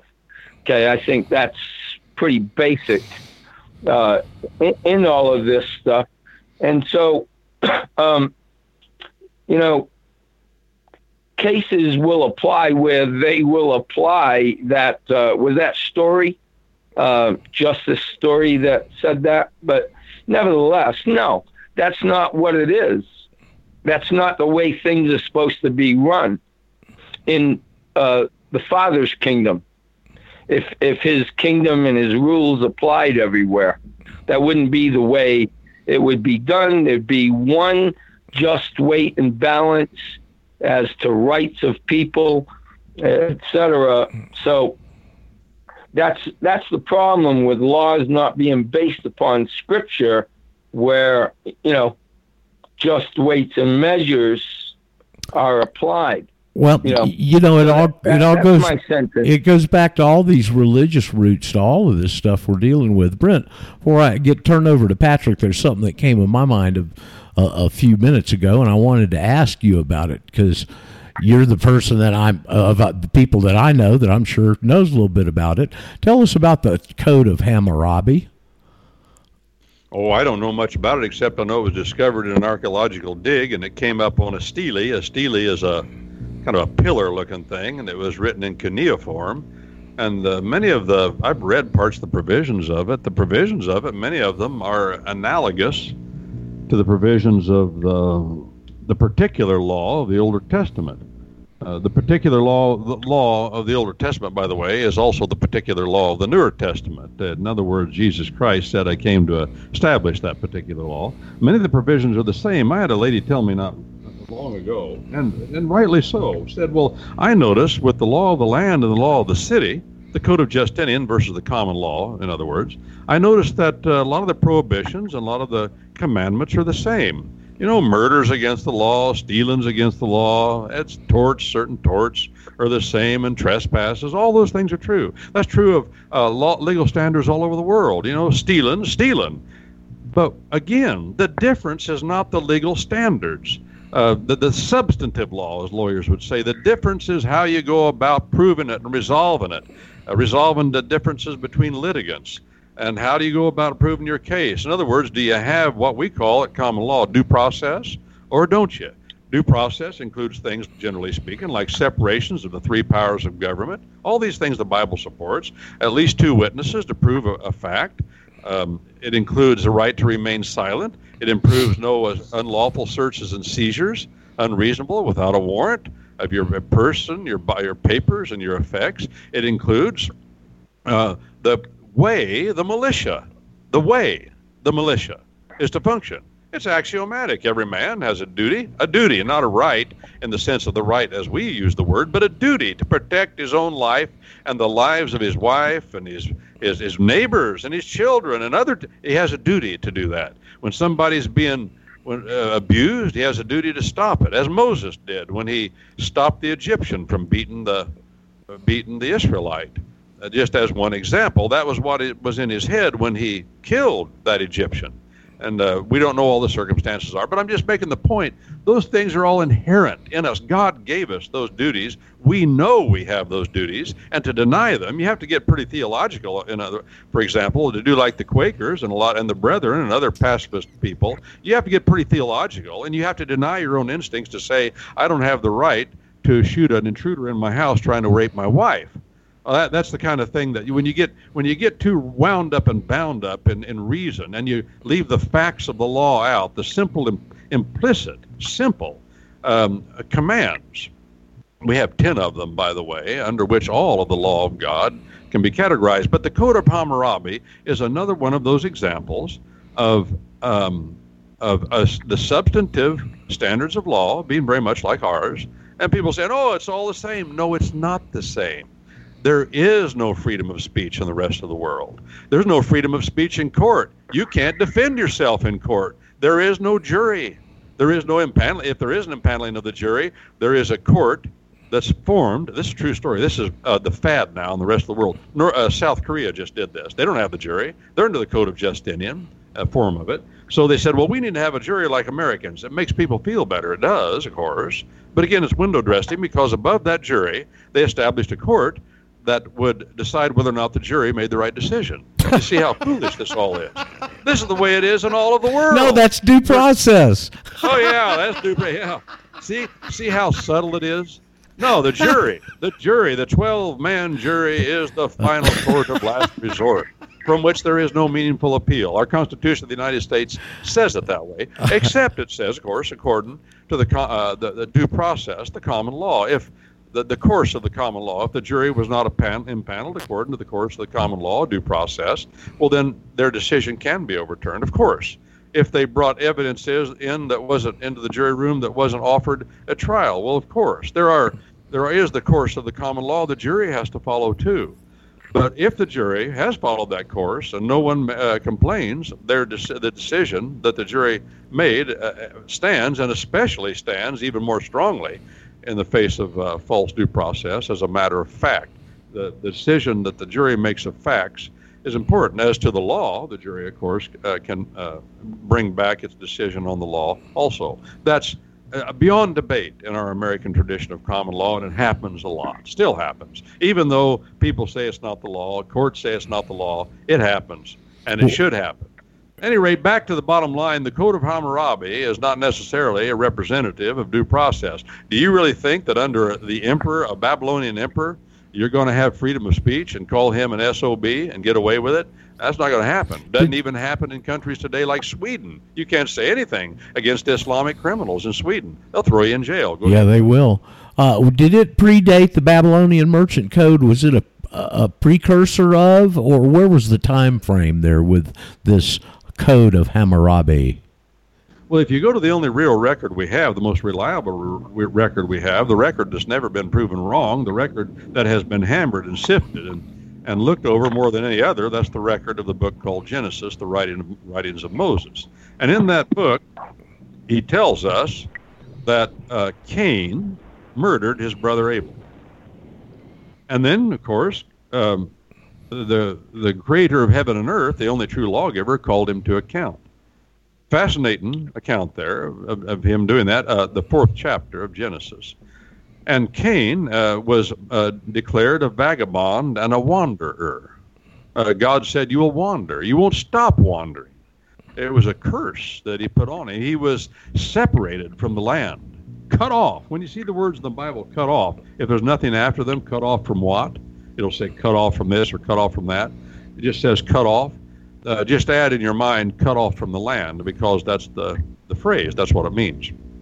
To be cut off from the land is to be cut off from life because we have no life. If we aren't connected somehow to the land, we can't even eat. We'll die. And everything else we have to make life tolerable comes from the land. Well, he was cut off from the land and he was made a wanderer, uh, cut off in the sense he was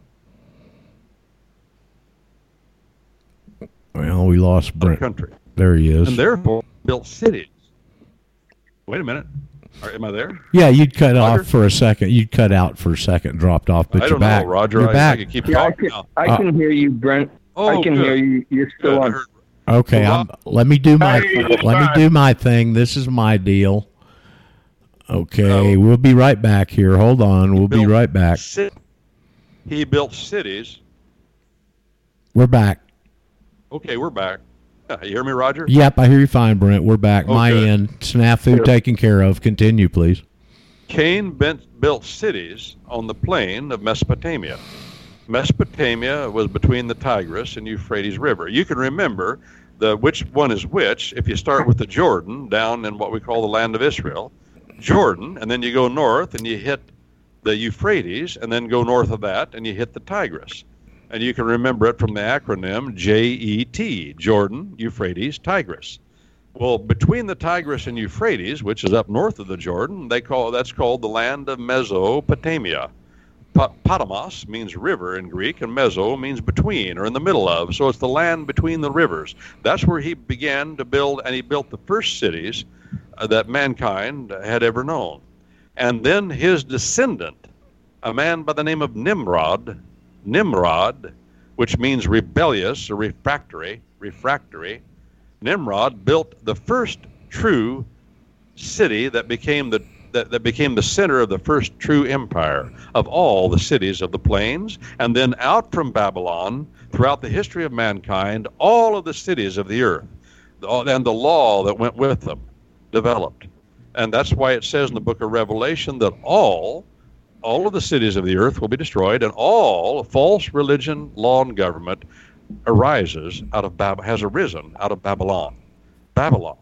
So Babylon became the city from which all the evil empire arose, and at Babylon, Roger, the law of the city was first organized in sophisticated form, the form substantially we have today.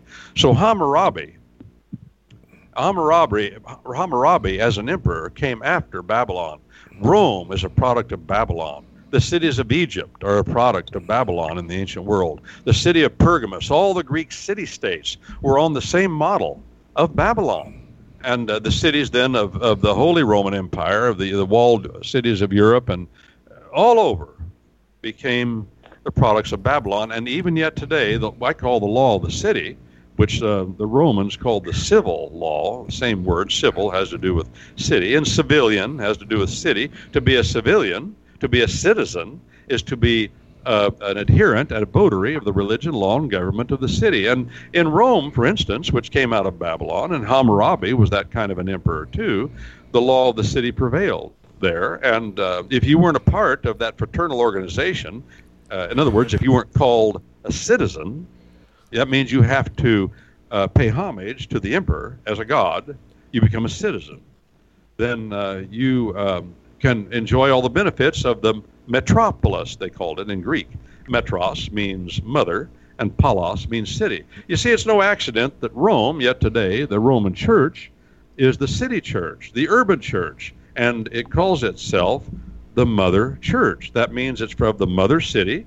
The canon law is the Code of Justinian, the law of the city, uh, adapted to the ecclesiastic um, uh, form, and it is now the chief vehicle of the law of the city throughout the world. But Hammurabi is just one of the descendants, the lineal descendants, in, in, in not in a blood sense, could be, I don't know, but in a, a sense of culture from Nimrod, the first true emperor. And uh, he ruled the territory around the city, along with the city, and it was called the territory. It was still called territory. The word is still used, and it means the area of land over which the city extends its terror. That's what a territory is. And that's what we're falling in. The problem it never changes. We're falling into that today. Yep. Somebody sent me something, Roger. Let me finish with this. I, I know I'm talking a lot. But No, no, it's one- fine. You're you're a very gracious. let me talk. But um, the county of Los Angeles, Los Angeles County, uh, has more people in it than over. I think 23 of our states Wow. has more people in it than 23 of our, almost half of our states. That's why, of course, we have the Electoral College. And somebody said to me, well, if that's true, then it's not fair to California that uh, these other states, and they were saying we don't need the Electoral College. And I said, well, you're right, it's not fair to California in this sense. Uh, it's not fair to the rest of the counties of California, uh, which are primarily rural and agricultural. And California, until very recently, has not been controlled by the cities. Illinois, until just very recently, the state house was not had never been controlled by every uh, by people from Chicago. Um, same thing is true of Texas. Same thing is true of Nevada. Nevada now is controlled entirely by Reno, and more more so even by uh, Las Vegas, because Yep. that's where all the population is. And once the population of the city, who are accustomed to living piled up like rats, and most of us have experienced that at one time or another, and you become acclimated to living without rights.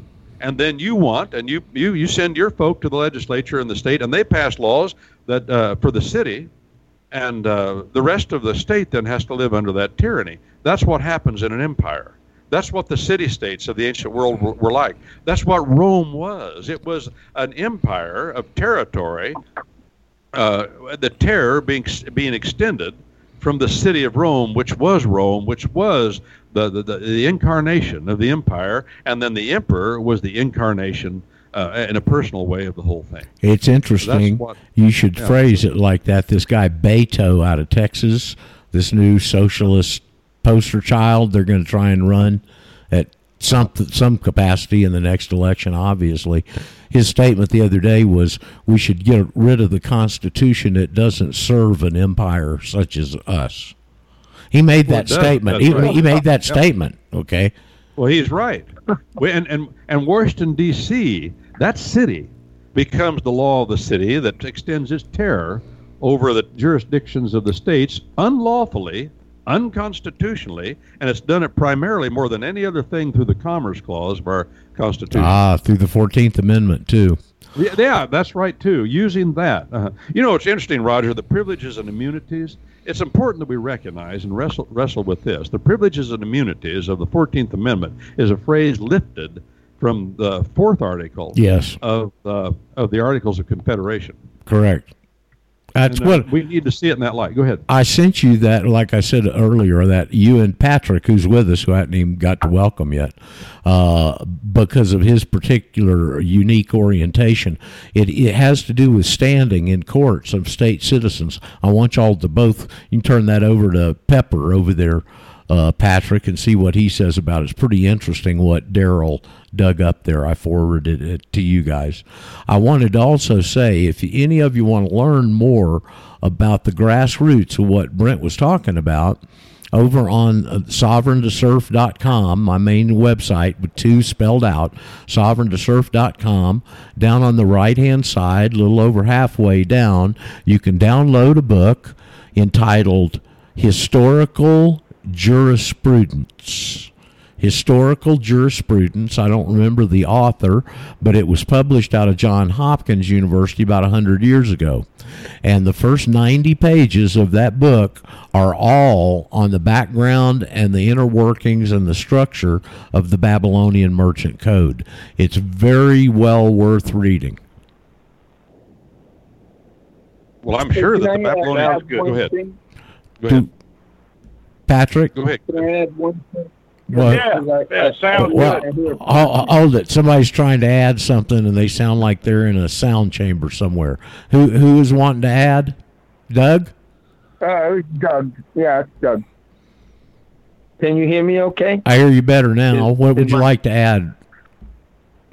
Well, um, uh, what Brent was talking about um, about um, Cain being uh, a vagabond, you know, uh, a vagabond is, is one who wanders from place to place without visible means of support. Uh, semicolon a tramp, one without a settled home, a wanderer, um, semicolon nomad, a worthless fellow, semicolon rascal, pertaining to a vagabond, nomadic, uh, having no definite residence, wandering, irresponsible, driven to and fro aimlessly.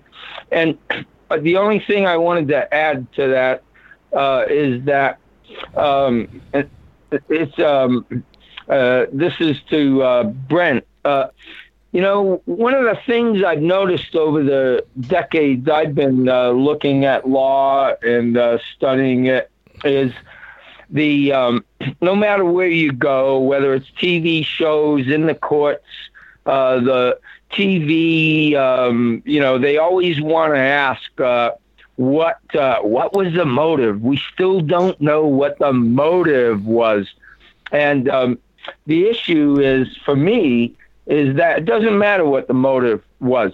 If somebody uh, commits murder, it doesn't matter what the motive was or is.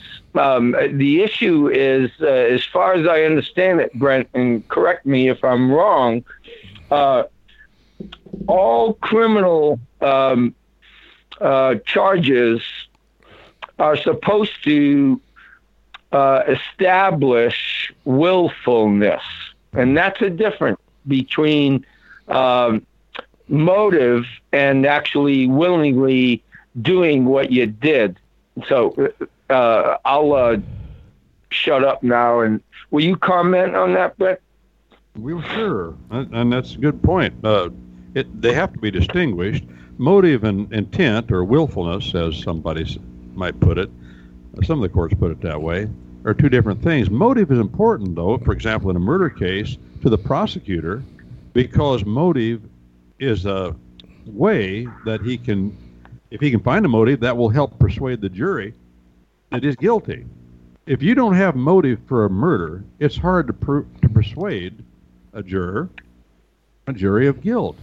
People, most of the time, although that's not always true, and I agree with you, murder is murder. It doesn't make any difference what the motive is, but it does become an important point to prove to the jury.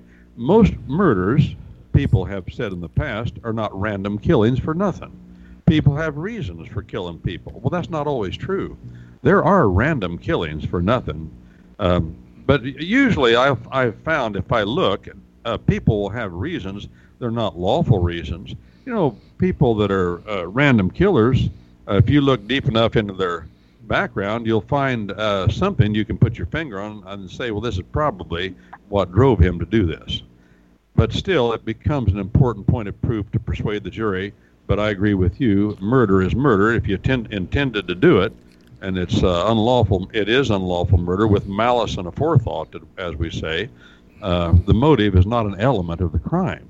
Willfulness is an element of the crime, but motive is an aid in proving the crime because it's relevant. What, what is relevant? What is evidence? Evidence is anything that tends to make a proposed fact more likely or less likely in the mind of the juror. And if you find something that does that, that's evidence. But then the next question is is it relevant evidence? Is it strongly enough tied? And motive can be one of those strongly enough tied, persuading points of evidence in a murder case, for instance.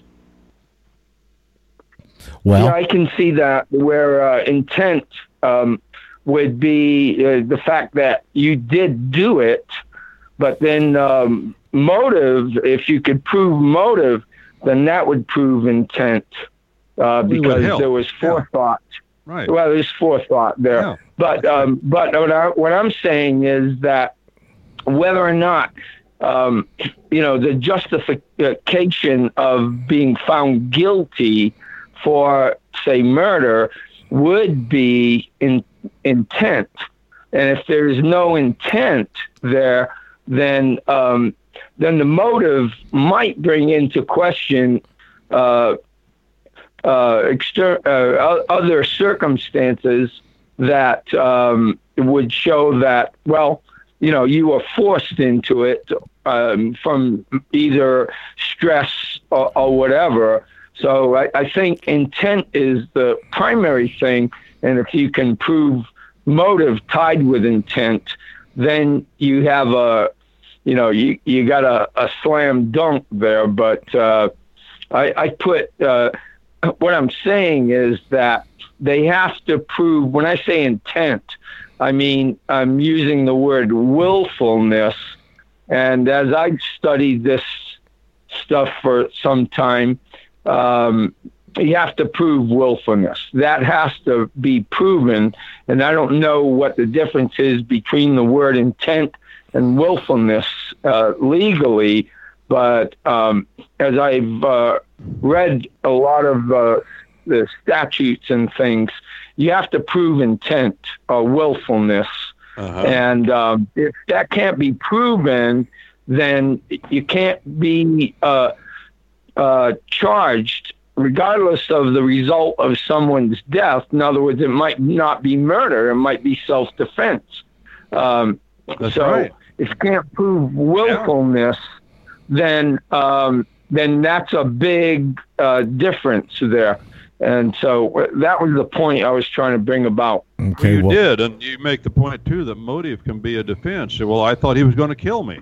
Yeah. I thought he had a rifle in his hand, but it turns out to be an umbrella, and it was dark and raining. I read cases like that. So motive can cut both ways. It can be, it can aid the prosecution, and it can aid the defense. Back to you, Roger. Well, I've got motive and willfulness right in front of us, and those things are attributed to Patrick, who called in. I don't know. I don't think he had any malice aforethought or anything, but I know he must have had a motive. Hey, Patrick, how you doing today, buddy? Oh, pretty good. I caught a little bug. I feeling under the weather. Usually don't ever get sick but once a year. But uh, gosh, gee whiz, where do we start? We're from autism to Cain to uh, Yeah. you know a pound. Uh, I looked on Wallach's website and he said that if you get the kids uh, on the uh, 90 essential nutrients and cut out all the bad foods, the barley, wheat, oats, and rye, get them off the sugar, get them to eat about four eggs a day, that all that stuff will go away. Feel free to look it up when y'all get off the radio. Uh, Well, I've certainly taken his regimen. It's fixed me in, in the blood pressure and sugar sugar problem. well, you can do things Uh, like cilantro, and they use a lot of cilantro down here. Uh, cilantro pulls Yeah. heavy metals out of the body. I got some in my mouth from 1968. It's called lead. You know, they, they put it in my teeth, uh, fillings. But um, I, you know, Yahweh said He'd protect His His uh, Elohim in the in the end days from the table being our snare, and I know where I know our table's jacked up. Uh, by, by proof of all the chemicals I'd spray when I grew vegetables for the school system as a little side game. But um, you know, back to uh, back to Cain, you know, he was true a vagabond, and everything y'all discussed is correct. And the curse was he couldn't he couldn't live off the land anymore. He couldn't grow anything. And if you look at the Edomite today, he he controls all the farms and stuff. But he he's he's uh, a merchant. Like when they ran him out of the uh, temple, I mean, he he controls the the finer things, you know, and the, the instruments of money and, and uh, jewelry and all that kind of stuff. Um, but at, at, at the end of the day, I um, I know that he'll come back and straighten all this out. Um, we're just under a suppression now where we're truly serfs um, and don't even realize it. Um, did you get that text I sent you where my son had was dealing with the Spanish teacher, No, Um, uh, Roger? no, because I, I we're we're not hooked up where I can get text. I, I'm on an Ecuadorian phone number. We need to get that corrected though. Oh, really, really.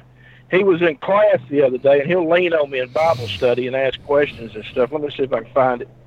Um, I don't get to see him a whole lot. He's 18, going on 25. It's all about trucks, girlfriends, bonfires, and drinking beer. I think. But, sure. Uh, Don't forget rock and roll he in there. comes by naturally. yeah, yeah. Well, it's country music with Oh, him up okay. here in Parsons, Tennessee. They're they're more country than they are anything else. Right. Um, he uh, he was in Spanish class, and he let me read this real quick. It was I was pretty proud of him. My my mother couldn't believe he could think on that level, but um, he said, "I just told my liberal Spanish teacher that believes that believes uh, we should have open borders. I'm a Christian. I believe in heaven, and my heaven has big walls, a big gate, and a very strict policy on who can enter. And hell has wide open borders. Let her sink that in. She'll uh, let her. What do you say? Let that sink in. She shut up after that. That one. And then he went on to say, she also told me I was insecure about other people's insecurities because I don't think gay marriage should be legal. She didn't like uh, me because I was wearing my Trump shirt and have facts uh, to put her in her to put her bullcrap in, it to shame. I really made her mad when I said this country has the lowest unemployment rate due thanks to Trump. And uh, I got back to him. Of course, he wanted to know some verses and things, and I sent him some, and he showed me pictures of of Trump with a lot of black people prior to being uh, the president. There wasn't no racism there. She went on to call him a racist. And uh, anyway, I we had a good good volley back and forth, and he wanted to come down and uh, meet me in the next weekend or two and go over scripture and stuff because he, he knows he's being lied to, and he went on to talk about that. But It's uh, uh, it's real I was easy. quite intrigued with him. It's real easy for the Frankfurt School bunch to hurl hurl labels that they don't even understand. Let's circle back to this autism that we started the show at. There was an example in that video that they were talking about. California, Brent. Jerry Brown signed a law out there where kids 12 and younger, I think, don't can get a vaccination at school and don't have to ask permission or even tell their parents about it. Oh And- no, that's and I've heard in California, you if you're in a public school, your child they've got to take them. That's the law. Yeah, well, they Right. one of the ways they're doing it with this Gardasil for uh, which they're trying to give to boys now too, but it's Oh, yeah. supposedly for women. Okay, Uh-huh. and uh, one of the ways after Brown signed that law that they're doing it is they get all the girls in a class and ask them everybody that would take would like to take this vaccine shot will take you to McDonald's. These eleven year old girls. Huh. Lure 'em. Put the carrot in front of them. I, I, I mean, What's the, it got? Monkey juice in it? Don't it have monkey juice Oh, in it? it- And, it's got- Uh, it's just like saltpeter and everything else. There's no telling- It goes there- on and on and on. there's no telling what all's in those things. And one of the things they're doing is they're purporting to take thimerosal out of as an adjuvant. I think they call it out of these vaccines. But what they're doing is substituting aluminum back in. I think that's what causes all these different autisms and stuff. Well, the You know, Wallach says it's a mineral deficiency, um, plain the, straight out. they uh, they say in the video they use a example of a control group, if you will, the Amish, who do not give vaccinations, and their autism rates are one in ten to fifteen thousand. And uh, and and the ones in our general population, I don't remember the statistic, but your eyes would open wide. You know the Look the at your pots and pans, and you Yeah. scratch them. No, You scratch your no. pots and pans. Think of where all that metal's going. Yeah, but that's not it. Where you're getting it is in the vaccines, and I personally think one of the biggest ones that's not talked about that over is overlooked is in your deodorants. Because that's they use aluminum in the deodorant. That's what dries up is the antiperspirant a- aspect of deodorants, and it goes right through, and there's no blood-brain barrier protection there. I think that a lot of those problems are coming from that more than anything else. That and vaccines, those two. I use some different type type stuff I get at the health food store, and I found out about the aluminum in that Mitchum I've been using for years. Well, I'll tell That's you what. probably what's wrong with me. All that. One of the things I've used for over 30 years is you can go to the health food store and you can get these rock, these salt rocks, and they come in different configurations. But you'll spend maybe 10 bucks on one of them that's like a regular one where you twist the bottom and it comes up like you're used to, except it's a salt rock. And it doesn't give you the antiperspirant, but it kills all the bacteria and therefore any odor. And man, one of those things for 10 bucks will last you two years. Easy. But Longer than Well, I'm gonna take you up on that. Longer than that. Yep. They, they, Yeah. they, it works like a snap. You got to, you know, uh, uh, much better, much better for you, and it totally takes that aluminum and the underarm area out of the equation, and that's a very sensitive area in your body. You know that. I've been using that for uh, for 20 years. I've been using one of those. It's called a crystal, Yeah. uh, and from the health food store I buy it from, and uh, I've probably bought four of them, yeah. and I still have like uh, two of them, and I use them all the time. Uh, that's what I use daily.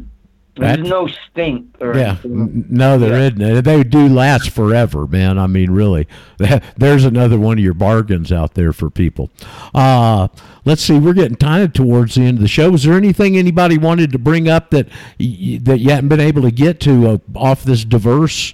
Topical discussion we've had today, which is what usually happens. But I like all this background stuff, the Hammurabi and and and, and Tompkins versus Erie Railroad, and how these principles really apply. Remember, Brent, I had a guy call into the show. This is back the other network, their previous one, ex-wife number three. Um, and uh, the guy called in had had never I'd never talked to him before, you know. And he goes, "Listen, man, we were talking about the common law, something I don't remember if you'd been were on that day or we'd just been talking about it. But the guy calls up cold and he said." Uh, I know that that exists because I'm a process server in Delaware and I serve those common law writs every day. yeah. Good feedback for you, Rogers. Good feedback. Okay. I had another guy call in. He said, The only thing I asked my wife to get me for Christmas was a copy of your book. Even better. yeah. I got that email. I got that email from you for uh, for Ike to look at, and I, I tagged it, sent it to him a day or two ago. I appreciate it. He'll. Okay. He said he's going to follow up on this weekend. He's going to be working on a brief uh, for Brent. We talked in passing about an hour ago. Okay, good. Did you get to speak to Ike, Brent? Yeah. Oh, good. Well, I hadn't met. Nope. I hadn't had a chance to meet him yet. I'm anxious to do that one of these days. Yeah. Nice fella. I'm gonna I'm gonna make him get on the show. I got to I got to show up and sit there and put him on it because he's busy running that window getting cussed at. I'll just take the heat, put him over in the corner. Well, listen, you could tell him that a radio platform is a lot better than that. Hell, he might leave me. Uh, tell him we need a we need a really good, solid emissary to the black community on here. Son, he'd be a, he'd be a Model A. I promise you. Well, you know, John used to say in those in those seminars, and he John just didn't have the picture because he was so focused on the taxation issue, they couldn't see the forest for the trees. Okay, but he would get up there and say, "If we could free the black man, we could free us all." But you see, what we've come I to learn is the that. the dialectic applies. We got to free the white man before we can free the black man and the others because it's them they've used to get us. They already had them Well, that's how you enslaved. It, they had them enslaved already previously. Okay? They were just switching hats with them. They were using them to get us. Got it. Been doing it for you. since the beginning of time. Yep. Brent, tell folks if they shouldn't know, which I think everybody probably should, but I like hearing you tell it all on how they can get more Brent Winters. Just go to www.commonlawyer.com. Commonlawyer.com. If you just type in common lawyer, I think it comes right to the top. You can see it. Go to that website. You can see there how to obtain uh, books, um, comparative law text, excellence of the common law, 19, 958 pages. A common lawyer translates the Bible from the original tongues and annotates almost 14,000 footnotes throughout the text of the 66 books of the Bible. You can get that now. That's readily available. We're getting those out, and it's nice that people had wanted it for a long time. It's in four volumes. You can get that. And if you go to that website and just go to the contact page and email and uh, and say, I'd like to have a copy, what do I have to do? And somebody will get you the information.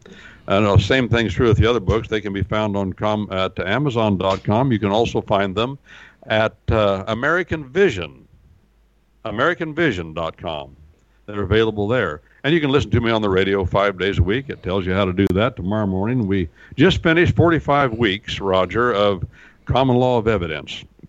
And now we're starting on Patriot mythology Oh, class on Patriot mythology. I've got a list of things I want to talk about. This ought to be enjoyable. Oh, It ought to- we ought to have a lot of discussion too. we need to get um, those shows on replayed on the network and, and fill some time. You know, we can just plug that stuff in time if we could get them converted and uploaded and all that stuff. Maybe we can talk about that. I'll remind you again that Brent is uh, is some of his earlier programs are the hour before this program on a five day a week basis, and we're simulcasting a pretty interesting weekend show there from Dennis Falk. Falco, I believe is his, his name, uh, that has very good information. He does runs a good show, and we're making some progress here. Brent, I fully expect to hear you tell us that you've been booked on the Dave Janda show one of these days here in the future. But we'll see. As Ted Kennedy told Mary Jo, we'll drive off that bridge when we get to it.